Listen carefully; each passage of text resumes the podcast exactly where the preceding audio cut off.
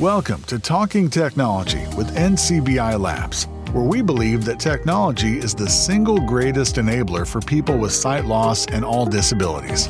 If you are interested in the latest technology news, products, and innovations, then you've come to the right place. Oh, yes, you have. You most certainly have come to the right place. Hello and welcome to Talking Technology episode number 23. It's the 24th of January, and we have a show absolutely packed with all sorts of content for you. We're going to be talking everything from AI to the Bose glasses, the Bose frames, and we'll be talking about all the cool stuff. Well, not all of it because there was tons of stuff announced, but some of the cool stuff that was announced at the CES Consumer Electronics Show in Las Vegas. There's loads to come for the rest of the show. If you do want to get in touch with us, you can use the Q&A panel in Microsoft Teams if you're joining us live, or you can send us an email to labs at ncbi.ie and we will get your questions answered. So thank you so much for joining us. Let's get into some of the topics and see where it takes us. So artificial intelligence,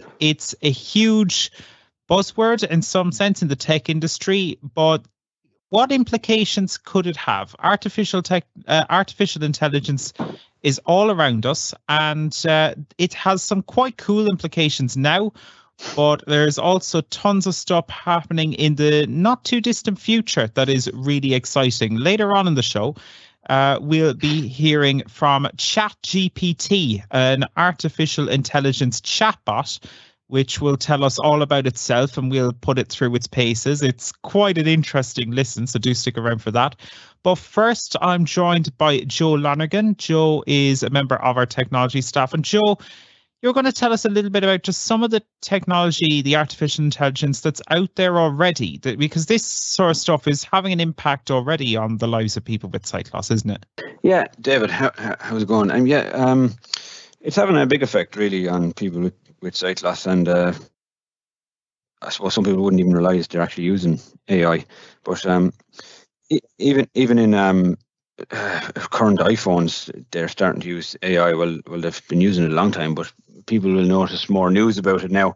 So, for example, in the iPhone, iPhone 13 Pro and 14 Pro and phones to that level, in in the camera you'll have um, things like lidar, which will help with door detection. So yeah, you can point your camera at a door and it will um, tell you what side the handle is and if the door is open or closed.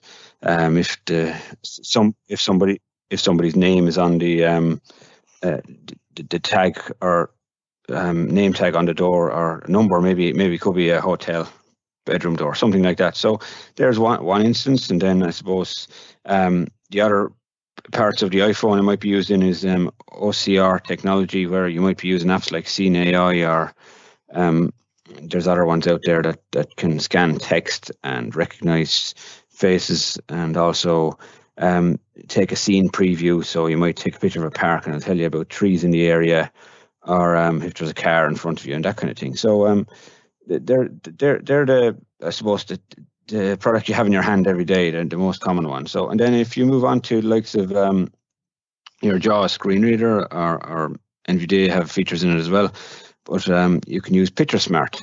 So Freedom Scientific will tell you they use AI uh, that's pulled from the, the internet um, to recognize pictures.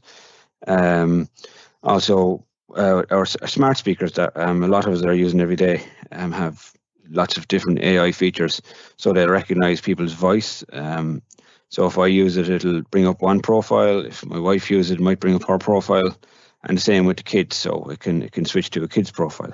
Also with the smart speakers, it can recognize temperature in a room. So um, if the temperature gets too low, it might turn on the heating for you.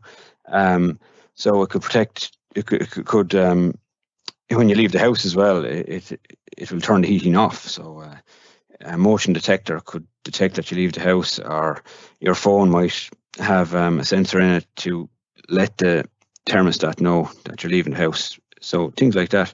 Um, also, uh, even in the new oh, well, uh, 16.3 update for the HomePod Mini, uh, it already had sensors, but now they're enabled. So the HomePod Mini now even has sensors to um, enable um, to detect temperature. You know, so um, AI it's it's everywhere around us. You know, absolutely. Um, yeah, so and, and, we're getting the, the big HomePod back too, Joe. Celebrate, hey? The, the, the big HomePod, yeah. They, they see. I think that's what made them release some of the features of the HomePod Mini. Didn't want to kill off the HomePod Mini, so yeah. they had a, features already built in, and the big HomePod has all these new sensors um, to detect maybe a bit of motion and, and temperature and things like that, so that it'll work better with the home kit. You know.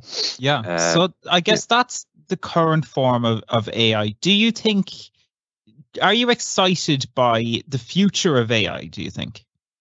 Yeah, I, am I'm, I'm very excited about the future of AI because God God knows where it'll take us. Um, obviously, in the last few years, we a lot of speculation about self-driving cars and things like that. You know what I mean? There's already some AI in uh, vehicles at the moment. Um, obviously, not good enough for a blind person to get in or anything and drive around. But you, for reversing, it'll detect how far away a, um, another uh, car is or a wall or something like that is away from you. Um, even some of the more expensive models from Mercedes and um, um, uh, say Audi and th- those kind of brands have um, can detect uh, bicycles and people, and they might even brake for you. You know what I mean? Uh, so that, that's that's just an example of an everyday product like a car having it. So um, I know we'll be talking about chatbots in a minute, but um, like in smart glasses and things like that, that there's a lot of speculation of how good smart glasses will be going forward. So that's where AI will really come into its own, I think, in the next few years. Not this year, I don't think, maybe next year, the year after, possibly. Um, yeah, so you think this is a kind of a, a long term kind of evolution of technology then? Uh, without a doubt, yeah. I think um, the, the, the potential of AI will really come into its own when a blind person gets to use um, the product hands free. Basically, have a set of glasses or a camera on some other part of the body or a sensor. So when I say hands free, it means it doesn't. You don't have to hold your phone up and then have a white cane in your hand, so your two hands are occupied. You know what I mean? Sure. Um, you you will be able to speak to the glasses maybe to activate them, and then the glasses will have a camera on them to give you feedback. Um, so you'll be able to do, do things hands free. You know what I mean? Yeah, that that that kind of a way. So that's uh, I think AI will when when all that comes together, um, which 5G networks, faster connections, and, uh, and all the things that are needed to get these things working, I think products will start coming out um, more often, and uh, it'll be. Um, you know, there might be two products a year, that kind of thing, uh, that will be re- realistically be used by visually impaired people, you know, and hopefully if the truth if it's true about Apple glasses and stuff, hopefully things will be able to be built into uh, that particular product, be a, ma- mainstream product. It's always good when mainstream products um, are able to be used by people with vision impairment. You know, sure. That's what I find. Well, but before we, we start talking about chatbots and all that kind of sort of cool stuff, uh, can you promise me a, a drive in your self driving car when you get it eventually, Joe? Yeah. Well, yeah, in about well, how many years do you reckon, David? Five, ten? Uh, I'd give it ten. I'm saving up already, so yeah. All the room for you, David. Interestingly, um, later on, I suppose when we were talking about the CES, there was um, I just noticed, you know, kind of browsing through uh, some of the exciting stuff that's coming out of that. That uh, this German company has uh, put this little shuttle um, unit together, so it's for all the world. It's like um, you know one of these little mini cars that you might see, and you just sit in and it um you know it'll it'll take you it, it's uh, i think it's been pitched as kind of a public transport uh it's it's not a bus but it's you know for isolated places that you want to get around so they're looking at working in rural as well as urban settings so um that was one of the things coming out with that and it was self-driving as well so interesting Excellent. that's coming can, down the line can it uh did you ever bump into a, um, a load of cows on a on a um, rural road, Daniel? I wonder would we be able to navigate that. that, that, that could be difficult. Um, yeah, that's look, the cha- I think, that's the challenge. Yeah, that's the challenge. I think eventually we might get to the um, scenes of Back Back from the Future. It could be sitting in a drone or something like that. But look, that that's um, that's a long way down the road yet. I think, but yeah, that's an interesting idea. Yeah. Little little shuttles. For sure. Well, how far down the road is it? Well, technology, as we know, is always evolving. And one of the cool pieces of technology that was released just before Christmas is called Chat GPT. Now, what the hell is Chat GPT? Well, Chat GPT is basically a chatbot. You could go online and you can have a conversation with Chat GPT. But the insane thing about Chat GPT is how much it knows. You can have a straight conversation and it will not skip a beat. And this will be able to give you information. It can write code. It can do whatever you want. Wanted to tell a story? No problem. Wanted to write a poem? No problem at all.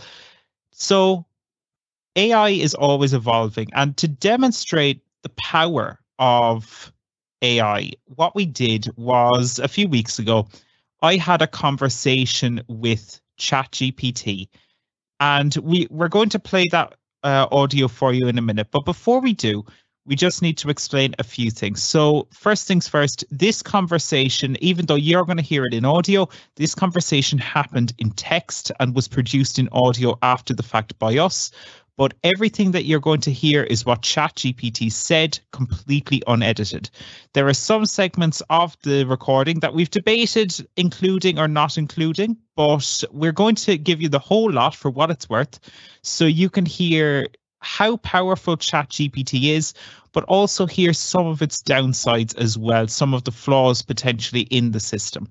So who knows where this technology will go, but Let's ask ChatGPT itself, shall we? This is an interview that I conducted just a few weeks ago with one of the world's most advanced chatbots ever, ChatGPT.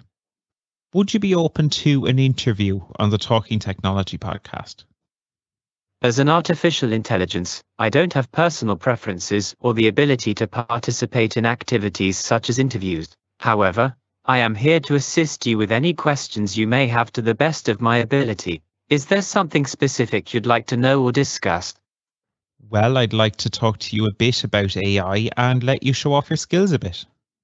I'd be happy to try to help you understand more about artificial intelligence and to show you some of the things that I'm able to do. Please go ahead and ask your questions and I'll do my best to provide helpful and accurate answers. Great. Just so you know, my name's David. I'm the one hosting the podcast today. Hello, David. It's nice to meet you. I'm here to help you with any questions you have about artificial intelligence. Please go ahead and ask your first question. Okay, so firstly, what is AI and how does it work? Artificial intelligence, or AI, refers to the simulation of human intelligence in machines that are programmed to think and act like humans.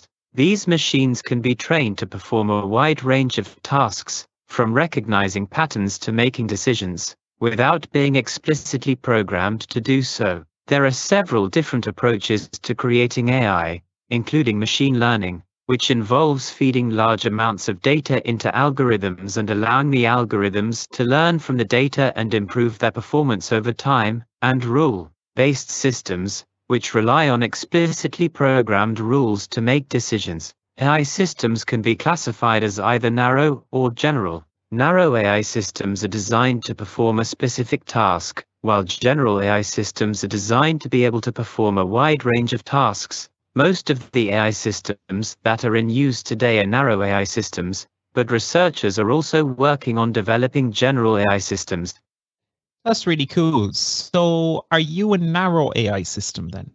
As a language model, I am designed to generate human like text and to be able to understand and respond to a wide range of questions and prompts. While I am able to perform a wide range of tasks, including answering questions, translating languages, and summarizing long texts, I am not designed to perform specific tasks outside of generating and processing text. Therefore, I would be considered a narrow AI system.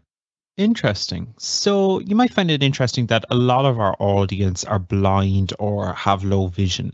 How will AI impact us in the next few years? Artificial intelligence has the potential to have a significant impact on people with disabilities, including those who are blind or have low vision. For example, AI-powered assistive technologies such as screen readers, which use text-to-speech software to read out the contents of a computer screen, can make it easier for people who are blind or have low vision to use computers and access information online. In the future, AI-powered technologies such as facial recognition software and natural language processing could be used to create new assistive technologies that can help people with disabilities to better interact with their environment. For example, AI-powered technologies could be used to develop smart glasses or other wearable devices that can provide real-time audio descriptions of the visual world for people who are blind or have low vision. Overall, the development of AI-powered assistive technologies has the potential to greatly improve the quality of life for people with disabilities by making it easier for them to access information, communicate with others, and navigate their environment. Are there risks that people with sight loss might be left behind by AI? There is always a risk that certain groups of people could be left behind by the development and adoption of new technologies, including AI-powered technologies. It's important for designers and developers of AI systems to consider the needs of all users, including those with disabilities, and to strive to create technologies that are inclusive and accessible to everyone. One potential risk is that AI-powered technologies could replace certain jobs that are currently being performed by people with disabilities. It's important to ensure that the development and deployment of these technologies is done in a way that takes into account the potential impact on employment and that provides support and resources for people who may be affected by job displacement. Additionally, there is a risk that AI-powered technologies could perpetuate or amplify existing biases and inequalities if the data used to train the systems is biased or if the systems are not designed and tested for inclusivity. It's important for developers to be aware of these risks and to take steps to mitigate them. Is AI dangerous? AI has the potential to be both beneficial and harmful, depending on how it is designed and used. On the one hand, AI can be used to improve people's lives in many ways, such as by helping to diagnose and treat diseases, by making transportation safer and more efficient, and by helping to protect the environment. On the other hand, AI also has the potential to be harmful if it is not designed and used responsibly. For example, if AI systems are not designed to be transparent and explainable, it could be difficult for people to understand how they are making decisions which could lead to a lack of trust in the technology. Additionally, if AI systems are not designed to be secure, they could be vulnerable to hacking or other forms of cyber attacks. Overall, it's important to consider both the potential benefits and risks of AI and to take steps to ensure that the technology is developed and used in a responsible and ethical manner. That makes sense. So, will we try some more light-hearted stuff now? Sure, I'm here to help with any questions you have. Please go ahead and ask your next question. Great. Can you tell me a story about a blind superhero saving the day using their cane? Sure. Here's a short story about a blind superhero saving the day using their cane. There was once a blind superhero named Jane who used her cane to navigate the world and to protect her city from danger. One day, while on her way home from a self-defense class, Jane heard a loud explosion coming from the bank downtown.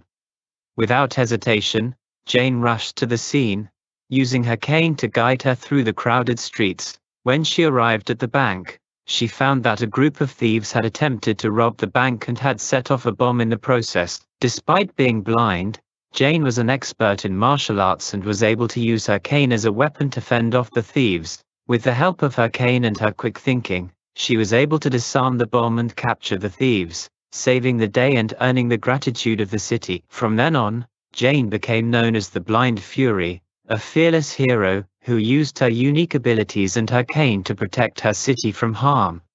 How did she use her cane to disarm the bomb?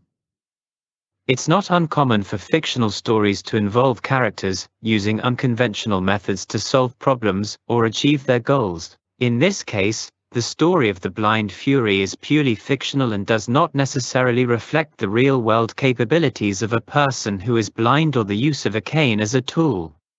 In the story, the Blind Fury used her cane and her quick thinking to disarm the bomb and capture the thieves. However, It's important to note that defusing a bomb is a highly specialized task that requires extensive training and expertise, and it is not something that anyone, regardless of their abilities, should attempt without the proper knowledge and equipment. In theory, do you think someone who is blind might be able to disarm a bomb if they had the correct training? Or do you think that might be difficult for someone who can't see? Defusing a bomb is a highly specialized task that requires a great deal of training and expertise. In order to defuse a bomb, a person would need to be able to identify and understand the various components of the bomb, including the type of explosives being used, the triggering mechanism, and any additional features such as timers or booby traps. This would likely be difficult for someone who is blind, as they would not be able to see the bomb or its components. However, it is possible that a person who is blind could potentially be trained to defuse a bomb using other senses, such as touch and hearing. For example, they might be able to identify the components of the bomb by feeling them or by listening to the sounds they make when moved or manipulated. In general, defusing a bomb is a highly risky and complex task that should only be attempted by trained professionals who have the necessary expertise and equipment. It is not something that anyone, regardless of their abilities, should attempt without proper training and support. Fair enough. I won't go disarming any bombs then. I'm glad to hear that you have no plans to defuse any bombs. Defusing a bomb is a highly specialized and risky task that should only be attempted by trained professionals who have the necessary expertise and equipment.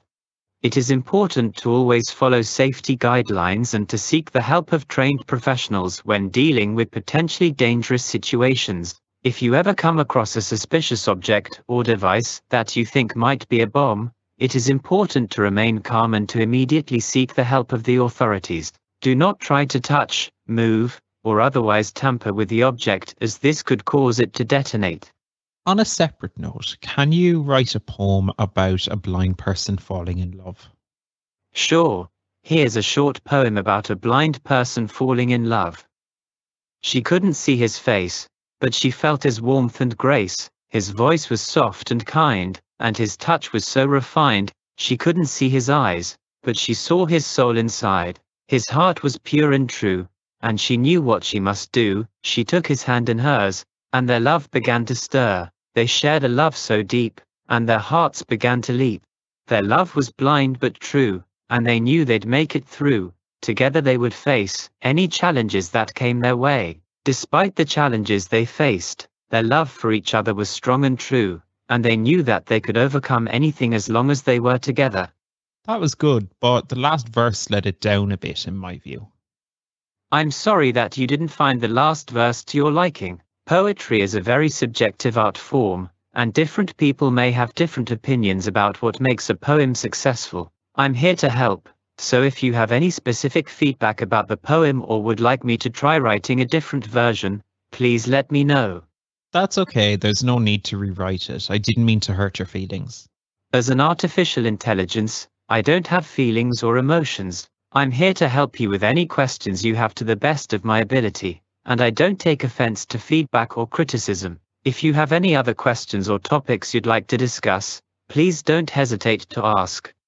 That's great to hear. Before we go, is there anything you'd like to say to our podcast listeners?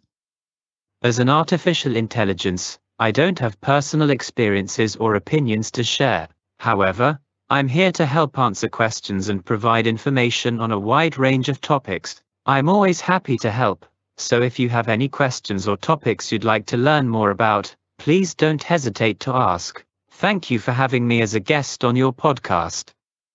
If people want to find out more about AI, what can they do? There are many resources available for people who want to learn more about artificial intelligence. Here are a few options.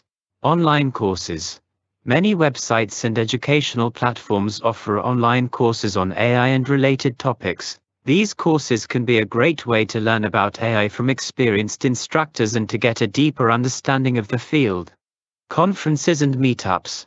Attending conferences and meetups focused on AI can be a great way to learn from experts in the field, to network with others who are interested in AI, and to stay up to date on the latest developments in the field. Online communities. There are many online communities, such as forums and social media groups, that are focused on AI and related topics. Participating in these communities can be a good way to connect with others who are interested in AI and to get answers to your questions.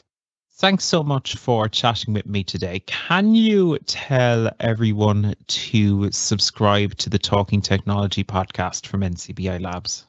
As an artificial intelligence, I don't have the ability to promote specific products or services. However, I'm here to help you with any questions you have to the best of my ability. If you have any other questions or topics you'd like to discuss, please don't hesitate to ask. Thanks, ChatGPT. You're welcome. I'm here to help. So if you have any other questions or topics you'd like to discuss, please don't hesitate to ask. And there we have it. What about that? It's kind of it's kind of mental to listen to in many respects because we're getting into some very very niche subject matter there and it's not fazing it, which is really, really cool. So who knows what the future of technology like this will be? And it seems that there are, even now, and this is only new technology, but even now, there are concerns around how this technology could impact on things like education, whether it could write essays and just, you know, take plagiarism to a whole new level and make it much harder to detect. So we've got a full team here of experts ready to chat all things artificial intelligence, what impact it will have for people with sight loss, and what impact it will have for wider society too. So, Sean, I'll start with you. What was your impression when you first heard that? How does it make you feel? Well, surprised is um, one one thing I'll, I'll say for a start because how effort effortlessly it was able to give you answers to you know difficult questions as well as create creative questions in terms of can you create like that short story is considered art to some people writing is considered art and it it probably put that story together in about 2.5 seconds for you so like in a way that's I'm in awe of it, but I'm also kind of shocked by how quickly you could do that and the implications of it. So surprised is what, what I'd summarize that as, David. Uh, and when you say the implications of it, like where do you see, like from your impression of it, what do you think the implications of this could be, positive and negative? Like when when you think of something like that, you start thinking of the positives first. So then, like uh, like all technology, so that is wow, this is going to be like a useful tool if anyone was maybe needing some sort of communication service, maybe like an FAQ about a product, or maybe I wanted to maybe I'm calling up my internet service provider and I I want to ask questions why why internet isn't working. Maybe this can answer me very quickly and concisely as well as in a way thinking about my problem. So when you start thinking about like that, you go, wow, this is very useful. And then you start thinking about, wow, even as a maybe you could have some sort of software monitoring people who are elderly with their medication, you know, it's just like a like a checkup type device. And you start thinking, wow, this is all very interesting, and you're thinking of the complete positives of the of the applications as we always do with technology, and then it comes to the well, actually, this could be potentially putting people out of their job roles because maybe maybe there's a certain amount of people who are employed to work on help desks in terms of like you know providing information about your internet service provider and why your broadband isn't working that day. And this could potentially put those people out of a job. So you start weighing up all the positive things and you think, wow, there's actually implementations behind, uh, or sorry, you know, there's ramifications for this. But even in terms of like like the arts, I mean, you know, it used, it used to be a time years ago where you know magazine editors would be employing people to write short stories for certain publications, you know, like like Ireland's Own and things like that. People would be maybe selling content for a, for a few euro to place in those magazines, but you could easily go to this uh, chatbot and say, "Oh, write me a story about someone who's living on Achill Island and has blah blah blah blah blah," and this will put together a very listenable um, story for you. Yeah, it's interesting, Joe. If I can ask you, because you're coming at this uh, from an interesting perspective, because you uh, write, uh, as we all do on on the technology team, we write articles for the NCBI Labs technology newsletter. Do you, you know, that's part of our job spec, right? And how do you feel about that sort of stuff when you hear, you know, artificial intelligence producing stories like this in, uh, as Sean put it, two and a half seconds, you know? Yeah, um, David, I I'm slightly concerned in, one way because when I'm reading an article in the future, I'll be wondering was this article wrote by um, artificial intelligence or was it wrote by a human being? You know, and then I you're wondering where are they pulling this information exactly from? I don't think that's very clear either. Um, so when when they do pull it from some somewhere, is is there a risk that they might they might get they might get sued? You know what I mean?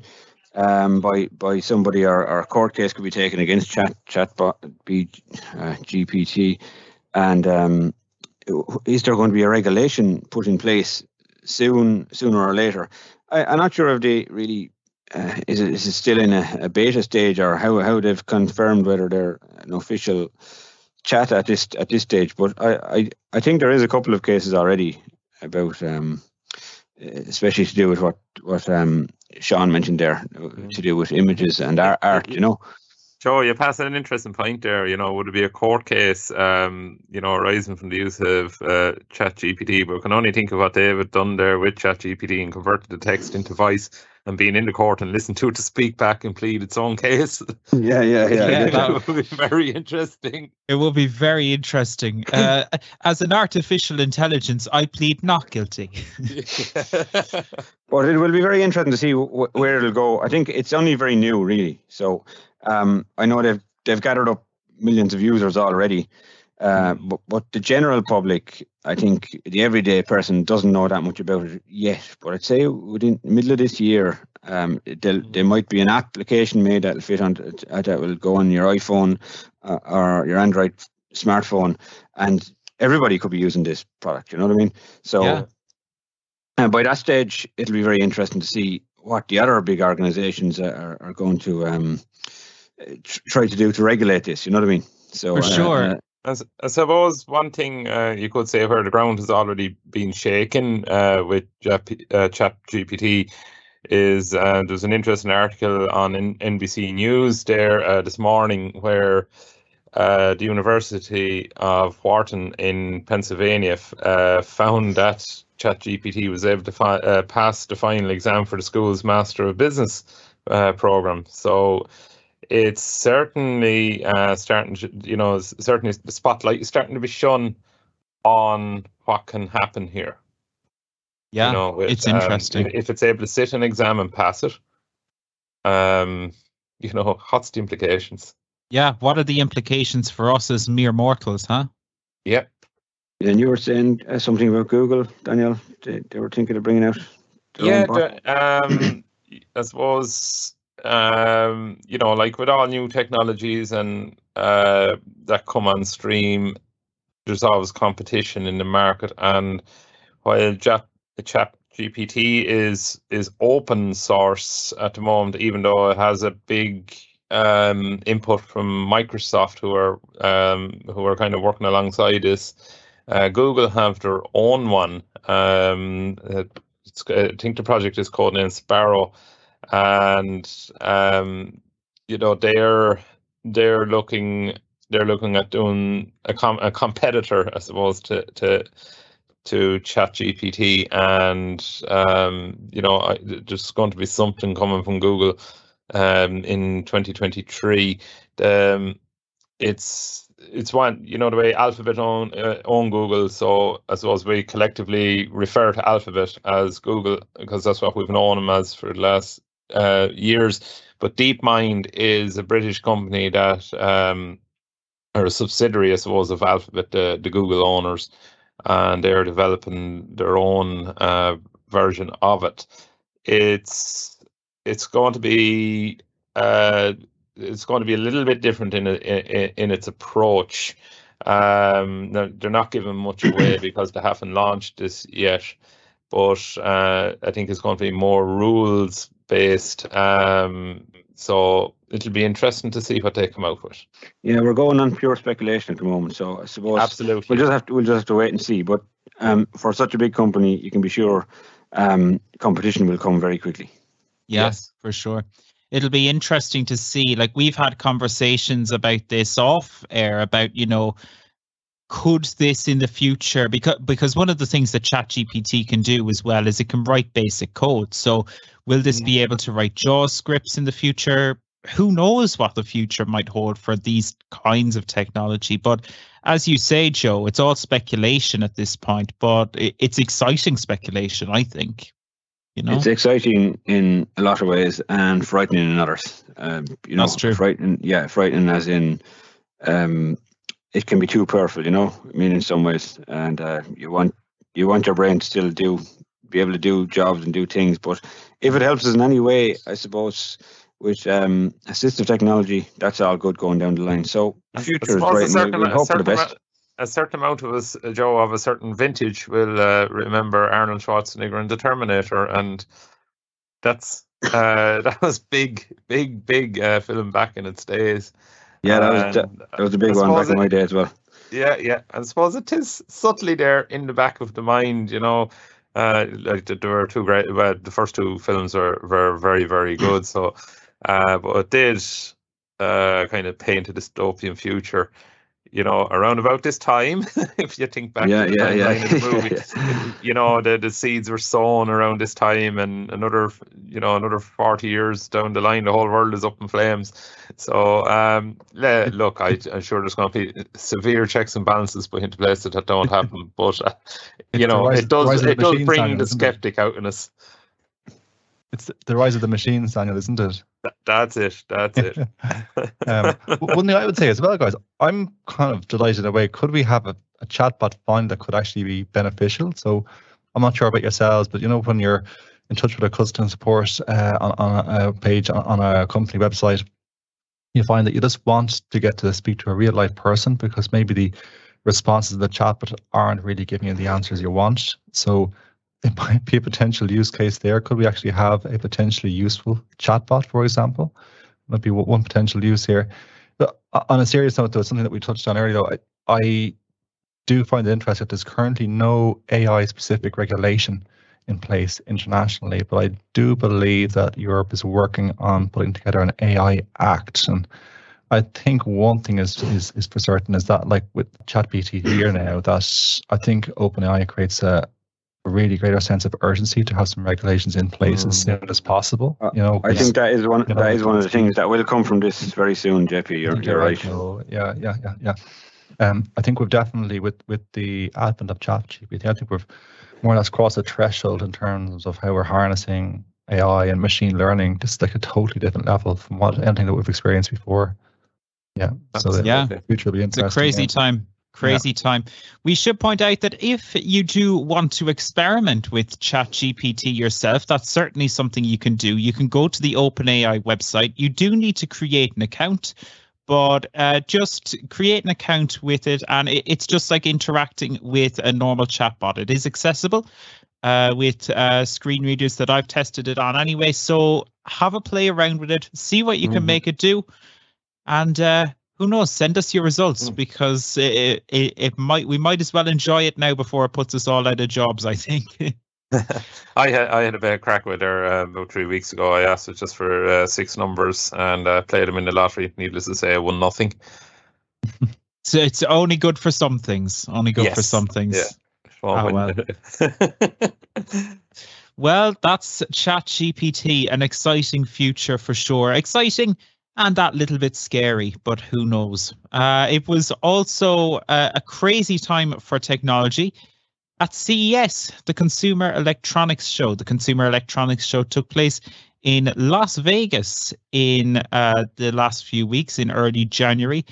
And there was all sorts of wild, crazy technology, everything from, you know, new smart home stuff to pillows that breathe. So crazy, crazy technology. And we've all been taking a look at some of the different stuff that was uh, announced at CES. And uh, JP, I'll start with you. What uh, what stood out to you at Yeah. CES? Was there So- anything crazy? There were there were a few standouts this year. I think it was really around the areas of, of, of smart wearables and smart TVs. And before you do go on, I just want to say I'm, I'm delighted to hear that you have no intentions on defusing any bombs. At least, Oh, yeah, yeah, yeah. in- in Not for now. Not for Not now. for now. But you're you're you're the man to go to if, if that ever does come up. Well, uh, apparently we might be able to receive tr- training just to shake it about or something. So I, I, I don't think the NCBI will back that advice. Yeah. But hey, ChatGPT stands over it apparently.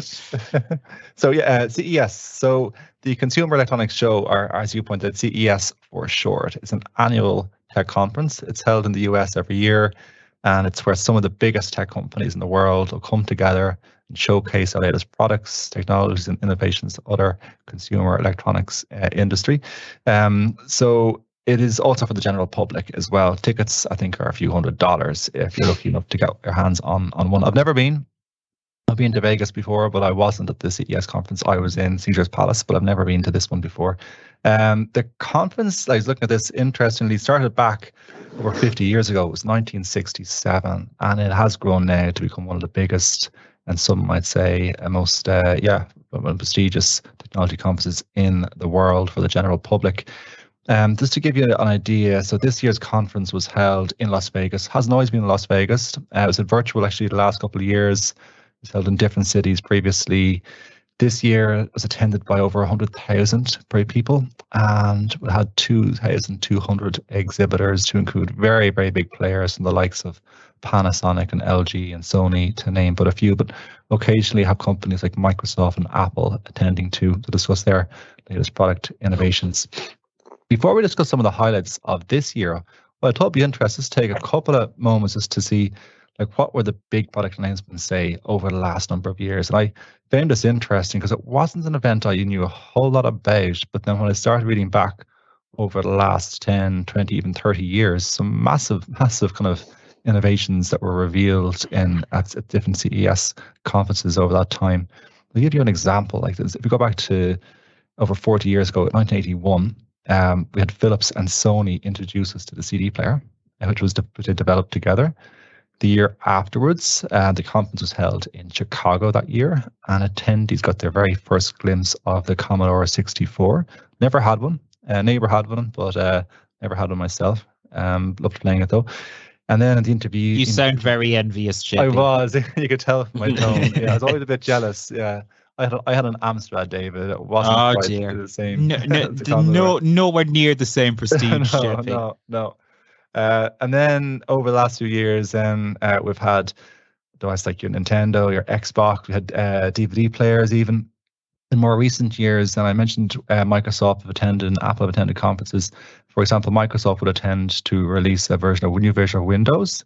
Um, and then we have companies like Sony and LG and other big uh, players like Samsung as well releasing their latest smart TVs. Now, one of the products that I was really impressed with uh, was from LG. They announced a 97 inch wireless OLED TV. It is massive. It wouldn't fit anywhere in my house anyway. Um, so that just gives you a kind of a, a flavor as to what kind of products that have been released uh, since. Not actually not so much released, but more unveiled. So these products aren't for sale um, following the conference directly. Rather, these are announcements of various products from very big tech companies. Um, so, as I say, in terms of noteworthy tech from an inclusive tech perspective this year, I found there was a lot of emphasis, as I mentioned, on smart wearables and smart TVs. And when it came to smart wearables, for me, the two products that really stood out was one, there's a new uh, new smart glasses from Panasonic, and it's actually a joint venture. So Panasonic have partnered up with a Barcelona-based startup called Biel. That's B-I-E-L. What they've done is they've unveiled a pair of what it calls life-changing smart glasses. And this, these are designed to aid people in mobility, people who have a vision impairment in O and N. And um, in terms of how they work, apparently this venture between Panasonic and, and Biel, they're using Panasonic's imaging innovations in the form of VR goggles, and they're combining it with Biel Glasses AI technology for users with low vision capabilities. And the goal of these glasses to help is to help reduce mobility issues caused by impaired vision, but more specifically, it's peripheral vision loss, which is actually like tunnel vision, and it could affect people like, for example, with glaucoma or RP retinitis pigmentosa. So the idea behind these glasses is they there's no official name on them yet, but they're just being kind of labeled as Panasonic glasses, smart glasses for now. But these smart glasses will enable users to receive feedback about obstacles and other hazards using the latest uh, AI technology from Biel and robotics technology developed by Biel Glasses and will allow vision impaired users move ideally with safety around and independently with, with more confidence. That's what they're labeling these glasses, uh, their, their kind of their use.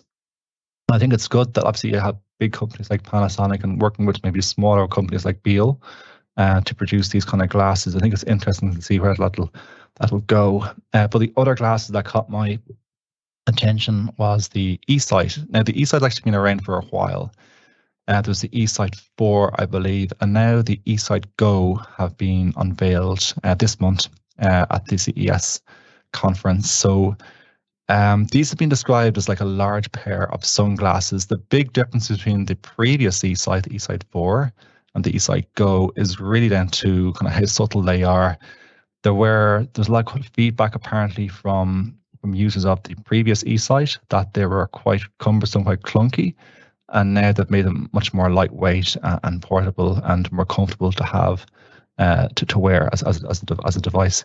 In terms of how they work, um, I've actually got a few lines here directly from the eSight website that might explain this better than me. I'm just going to read it out here. It's saying here the way eSight works is the camera picks up stimulus that the wearer can no longer perceive because their their central retina is damaged. The software allows the user to magnify the brightness and to use contrast or color filters so any photoreceptors in the center of the eye that are still viable are triggered because now the image is larger and brighter and a bigger stimulus, if you will. The photoreceptors take the central image and send it to the brain, where it separates what should be a central image and a peripheral image to shrink that blind spot out of the way. So essentially, what it's doing is enhancing the individual's residual sight. That's what these glasses are are designed to do there are just two items that came um, kind of stood out for me. I know there's a lot of other items that uh, we were focusing on. I think, Joe, one of the items you were looking at was a pair of, I think it was uh, Celees smart glasses. Is that right? Yes, uh, JP. Um, yeah.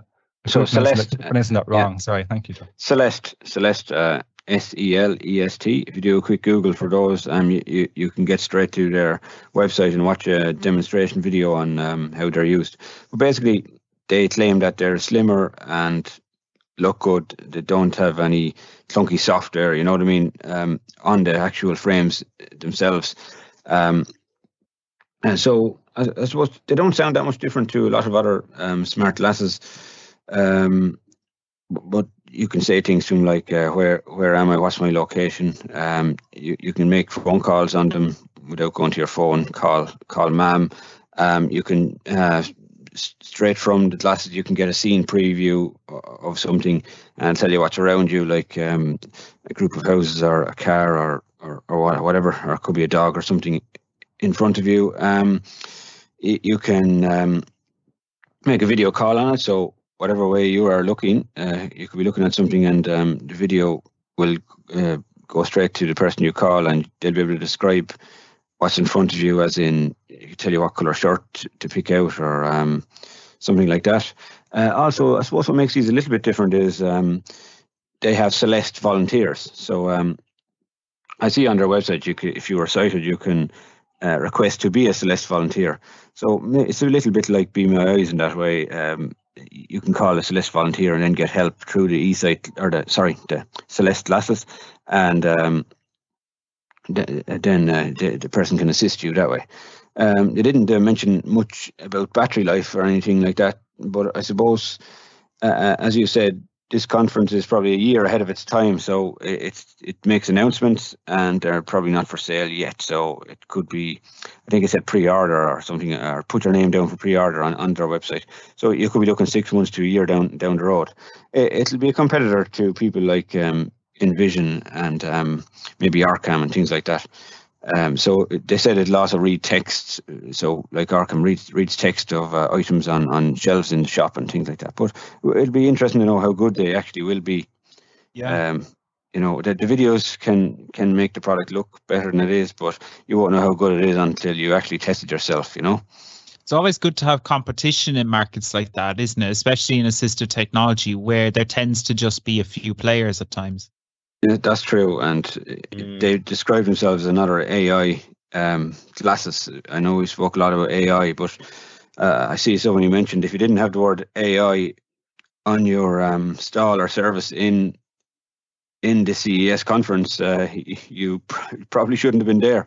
You know what I mean? so everybody yeah. everybody was speaking about AI. It's the current current thing at the moment. It's the buzzword for sure. Yeah. Daniel, you were uh, you were sending us this uh, article about a really interesting feature for televisions, uh, a, a, really That's cool right. accessibility feature. Do you want to tell us a little bit about this? Yeah, so uh, Samsung, they've um, basically, uh, I suppose, announced that they're going to introduce uh, Relumino. Uh, it's a mode that uh, goes on to uh, its TVs. It's it's around a little bit, right? So to have a history of uh, putting putting this out uh, through glasses that they first uh, shown at CES back in 2018. But now what they've done is they've took the technology from those glasses and actually put it into the, into the TV, and it's really aimed at low vision users. So um, so you're watching you're watching a TV program and you switch on Relumino mode, and what it does is it will take different layers of the image. Uh, it, will highlight outlines uh, outlines of let's say people that are on the screen. It just it was a, a great little video put up um, on online about how how it works, and it sharpens up the contrast, enhances colors. So it um, it results in a picture, I suppose, It's easier to see. It's clearer. Um, and it does show kind of a before and after um, applying this uh, mode, Relumino mode. It's a setting that will come on the Samsung TVs into the future. So also, also there, uh, Daniel. Uh, yeah. Sorry to interrupt. The, the man that helped develop it was a, a movie director, and he developed RP. So that'll right. show you the type of um, condition that it might help. If you had. RP, you you might be similar to him, uh, and it he um, had trouble seeing things that were low contrast, so it made made the images on the screen high contrast, as he said. Yeah, exactly. Yeah, no, you're dead right there, uh, Joe. And it's it's also on uh, it's it's it's already on some of VR um, stuff that Samsung are into as well. So they're bringing it to the they're bringing it to the TV. So it'll um, that they're bringing it on to the, the new QLED 8K televisions later this year. So that's those uh, sound like they'll come with a steep price tag. I'd say. I'll imagine so. Yes, especially like when they're 8K, but who knows? Yeah, and, and also they're 4K TVs as well. Okay, so, oh, that's good. Yeah. Who knows? Yeah, so I suppose it'll come in. Look, uh, it's like all these new features to come in on the the top end, uh, the the flagship uh, models, and you know within two years, then they're on every every set that you can buy, you know, for for standard enough money. So I'd imagine, you know, by 2025, it'll probably be a, a standard feature on on Samsung TVs. I would imagine. Absolutely, yeah, an interesting concept. Maybe, but yeah. Hey, look. Also, just uh, one more thing that um, I think I just mentioned it at the start of the show was the ZF about the electric shuttle. Um, so just it looked quite cool. I only seen it now in in uh, in in in in a brief uh, presentation, but uh, the, you know it'll have a range of 129 kilometers. It'll go 40 kilometers an hour. It can carry up to 22 passengers. Um, you know, so it's it's it's um, definitely one to to see, you know, would some city councils invest in these systems? You know, maybe could you see like Dublin getting them or something like that? Uh, you know, to assist with maybe bus routes that are not profitable or something, but still uh, puts accessibility or public transport access out to out to hard to reach areas. So if they have next stop announcements, I'm on board. brilliant, brilliant. Yeah, I think One, that's coming though, isn't it? Uh, apparently someday. Who knows? We we can live in hope. One of the other interesting things that I spotted at, at CES, and it, it might sound like, uh, oh, that's a bit of a stupid idea, but the U-Scan, which is uh, a urine scanner that sits basically in your toilet bowl, slips uh, on the, you know, the kind of edge. So it sits on the edge of the toilet bowl and uh, when you go to the loo, it, it will scan and, and, see if you have uh, any medical conditions. So it's effectively like a, a, medical test, really. And the reason I think this is really cool is for a long time and traditionally, these sorts of tests have often been color coded and fairly inaccessible for people with sight loss. It's the same with things like pregnancy tests for women or whatever the case may be. So it might be interesting that something like the U-Scan might help with this. So the U-Scan is made by Withings. Uh, I, have actually tried the smart scales for, from Withings, and they send the data to an app. The app is fairly accessible. So a, a really cool concept that who knows in the future you might be able to do medical tests like this uh, just by having a little pod in the toilet that sends the data to your phone rather than having to uh, use uh, a color coded bag or, or tube or something like that. It might make life a little bit easier for people, which is always a good thing. So yeah, loads and loads of different technology uh, announced at CES. Um, there are tons of different bits, and uh, yeah, what we sorry, I have uh, my mic mic mute there. Um, oh, you're coming in. Sorry. yeah, no, it's a, uh, it's very interesting to see where where all this is going, the different applications of it. You know, something like that that, that could be able to detect um, some health issues or something like that. Like that's absolutely fantastic. And you know, for to be able to have that in the privacy of your own home, you know, it's I think it, it's a great, great development. Absolutely. And we've seen with things like pregnancy tests before mm. that, you know, uh, organizations like Clearblue, for example, have p- had partnerships with Be My Eyes, um, which mm. is all well and good. But something like the U-Scan allows you to do this, as you say, with way more privacy, which is a, yeah. a really great thing, it's, you know? It, it's very important to have um, personal privacy when it comes to medical things like that. Oh, oh look, who knows? It, uh, I, I think that one will definitely take off if, if yeah. for the likes of um, people with vision impairments um, down the line a couple of years. It's it's something you, um, it's something you insert in. It's not um, it's not a, big product as far as I'm, I realize, David. It's uh, an attachment, isn't it? Or it is an attachment. So it's obviously uh, I've never seen one of these in person. I don't know exactly what kind of size it is, but it looks uh, kind of like the size of a bar of soap that just clips onto the mm. side of the toilet bowl and it has replaced replaceable pods. The pods last about three months, so they're di- they're planning to launch three different pods. Uh, one is uh, for menstruation. Uh, the other is for just general health checks, uh, and then there are some more medically orientated ones coming later. Um, and uh, the pods last about three months, and the plans are for the pods to cost thirty dollars. So who knows? To the fact that you could have, for example, regular regular uh, pregnancy tests throughout a pregnancy, you know, you could do that for a year for $120, which isn't, you know, if that's something that's mm. important to you, that's not a massive amount of money in, in many respects for what you're getting potentially. Very interesting product. Thanks, Dave. Yeah, yeah absolutely. absolutely absolutely. And uh, Joe, we're coming back to you now uh, because uh, it wasn't announced at CES, but uh, we, it, it is smart glasses. Um, the Bose frames, uh, Joe, you've been playing around with these. Tell me a little bit about them. How do you find them? Uh, yes, David, um, I found them really good. Um, I wouldn't go as far as to say they're smart glasses. They're more audio sunglasses. So um, they connect to your phone uh, via Bluetooth, and um, they're they're sunglasses, so they have dark frame, um, dark lenses, and um, the audio comes um, from under the frames and is aimed at your ear uh, canals. Um, so I suppose why would a vision impaired person want these? Um, I know there's a lot of vision impaired and blind people wear sunglasses anyway, so uh, that's one plus. Um, for eye protection and maybe other reasons. Um, they like certain different tints, such as blue blockers or um, orange orange tints and or brown things like that. Um, so, as one good thing about these uh, particular sunglasses, you can actually change the lenses. You can get prescription lenses and things like that.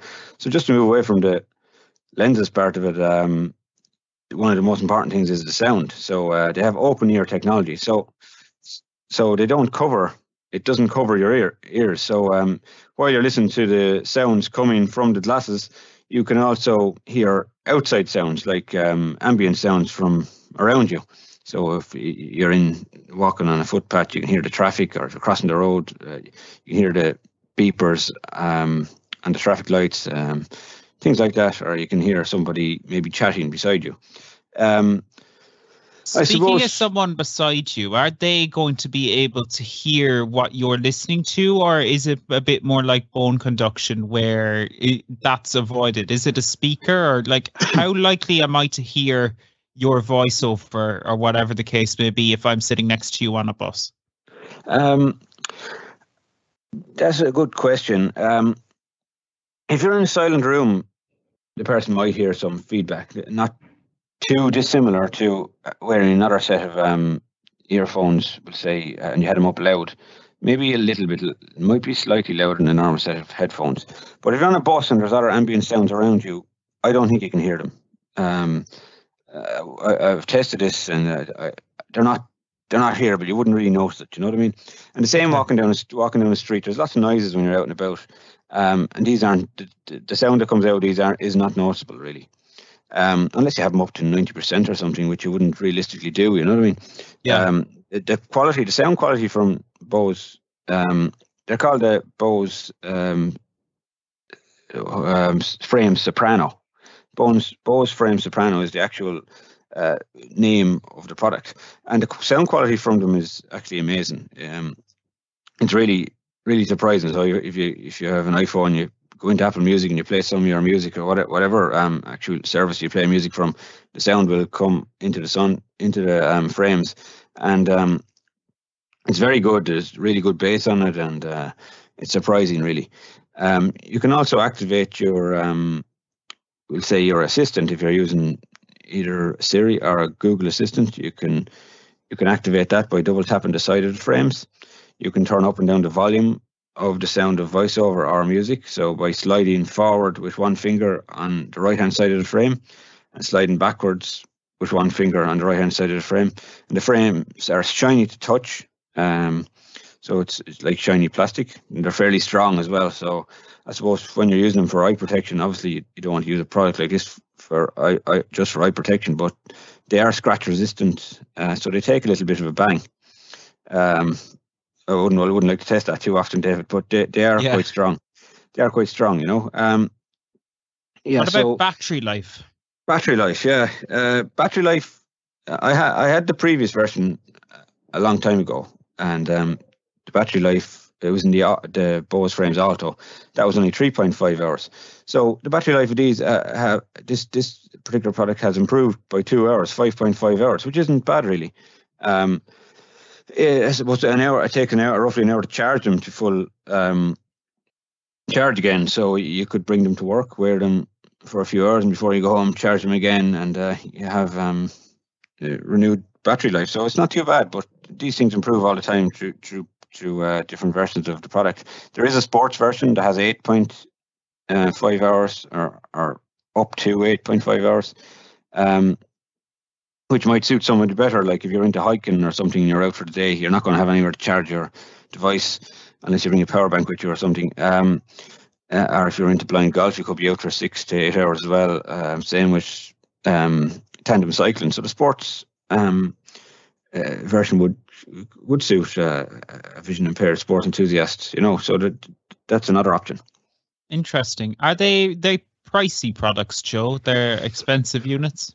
Pricey, yeah. Um, at the moment, you might get them for 180 in, in the sale, but the regular retail price is 250 euros, approximately. Okay. Yeah. And I'm so assuming ones like the sports model are extra, then are they? Um, not much extra. I think it's something like 30 to 50 euros extra. Not not not major extra. They're called a tempo actually. Um, they're not major extra, but something similar to the price of an AirPods Pro 2. Um, I preferred actually the sound of AirPods Pro 2, obviously a little bit better. And they're not sunglasses, of course, but the transparency sounds that come in, it's a little bit easier to concentrate on the transparency sounds when you're using the AirPods Pro 2. But that was just my experience. Uh, somebody else could feel totally different, you know. And I suppose the reason that the Bose frames became popular in the first place was so that people could use them with mobility apps. And unfortunately, the one they were used with most and they linked in with most was, was Soundscape. Um, and they were very popular with with um, Soundscape because they supported head tracking. But um, that's gone now. That's history. So you can still use them with Google Google Maps and uh, Apple Maps and Lazarillo and BlindSquare and whatever else you, is in your um, uh, your uh, your your pocket on your smartphone. Interesting. So I guess overall, Joe, would you recommend them? Um, I definitely would recommend them. Um, and just to point out, they're they're definitely not smart glasses. So you're not going to be able to recognize text or anything like that. They're audio glasses. Just, just to keep that in mind. They're they're audio glasses with open ear technology.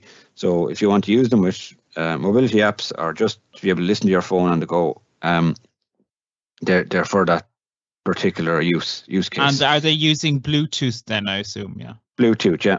Um, Okay. Yeah, and the charging is fairly easy as well. It's it, it- to go back to the charging thing. It, it you get a special little magnetic charger that sticks on the inside of the frame, and um, you know if you're using them for every day, you'd probably have to charge them every day. So, um, yeah, I definitely recommend them. And um, some people don't like sticking AirPods into their ears because some people don't like the fit or um, they don't like those silicone tips either. Uh, so definitely it, it'd be suitable to those t- type of um, people as well that just just prefer to have their ears open, you know. Um, and you get the bonus of a trendy pair of sunglasses as well. Yeah, and and speaking of looking trendy, are you happy with how you look in them? I, I hear you've been looking very stylish around the NCBI offices there lately, Joe. Are really cool, David. Yeah. Until I have to give them back, they're only on trial, unfortunately. But yeah, they, they Oh, look really cool. There are people stopping you on the bus and all that now. Yeah, yeah, yeah, all the time, all the time. oh, very good. Yeah. Very good. Well, Joe, thank you so much. Uh, great to hear uh, about the different technology that's out there. Uh, the the Bose frames, really cool technology. So thanks, Joe, for trying that out for us. We are now at an end. Thank you so much for listening to Talking Technology over the last little while. It, it's been an interesting ride from everything to AI, CES, Bose frames, all sorts of stuff. You can check out the NCBI YouTube channel. Uh, if you want to catch up on clips of the show, those should be out soon. And uh, yeah, we'll be back in two weeks' time with another exciting episode. Some exciting episodes coming up ahead. Actually, we have a Women in Tech special uh, that's coming along the road too. So loads to look forward to. Thank you so much for listening. If you want to get in touch with us in the meantime, you can call the NCBI info line on 1 800 911 250. Uh, and uh, yeah, thank you so much for joining us from us here at the NCBI Labs team. Have a good two weeks, and we'll see you really soon. Thanks for listening to the Talking Technology podcast with NCBI Labs. If you would like to support our show, you can visit donate.ncbi.ie. The NCBI Labs Talking Technology podcast is proudly sponsored by IA Labs, the market leader in the provision of digital accessibility services.